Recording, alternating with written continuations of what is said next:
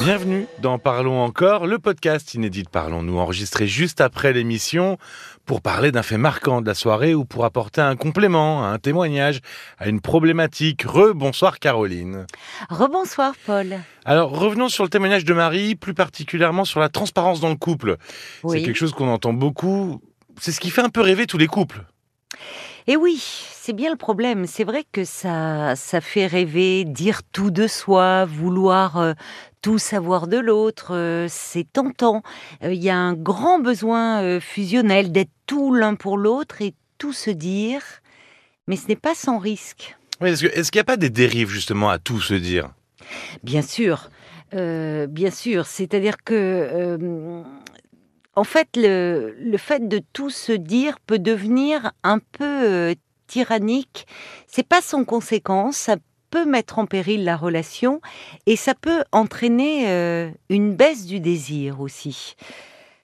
on voit, on voit ça un peu avec les, les téléphones portables. Est-ce que euh, localiser le téléphone ou euh, les réseaux sociaux, euh, est-ce Oui, que ça a une incidence justement sur le couple?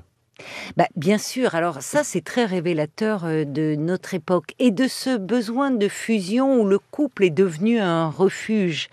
C'est peut-être d'ailleurs la raison pour laquelle il est devenu euh, si, si fragile. Donc derrière ce, ce- souvent les, les, les couples disent mais enfin on n'a rien à cacher.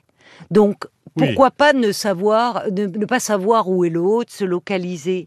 Mais quand on y réfléchit bien, euh, finalement, il y a quelque chose de, très tyrannique, il y a une restriction de la liberté, il y a au fond un contrôle sur l'autre qui normalement est aux antipodes de l'amour et de la confiance. Pourquoi ce besoin de contrôle sur l'autre?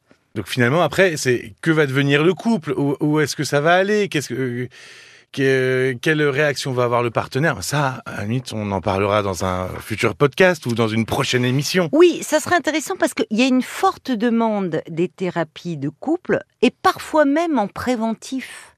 J'en parlais avec des thérapeutes de couple qui me voyaient des, couples jeunes ou moins jeunes d'ailleurs arriver en tout début de relation pour partir sur de bonnes bases, se disent-ils. Mais finalement, ça, pose problème parce que le couple, là aussi, il est forcément en évolution.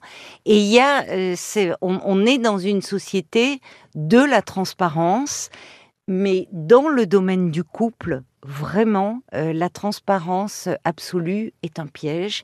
Et, et ça me fait penser à ce roman de, de Pierre Assouline que j'aime beaucoup, Double vie. Et, et dans, il fait dire à son personnage, on a tous une double vie à partir du moment où on a une vie intérieure. À méditer. Et on ne doit pas tout faire porter à l'autre. Et ben voilà, que vous soyez en voiture, dans votre lit ou au travail, à méditer. Euh, écoutez, on se retrouve euh, dès demain soir sur RTL. Et puis n'oubliez pas, hein, le commentaire, l'abonnement pour recevoir tous les nombreux épisodes. On vous embrasse. À très vite. À très vite, Paul. Bonne nuit à vous. Parlons encore. Le podcast.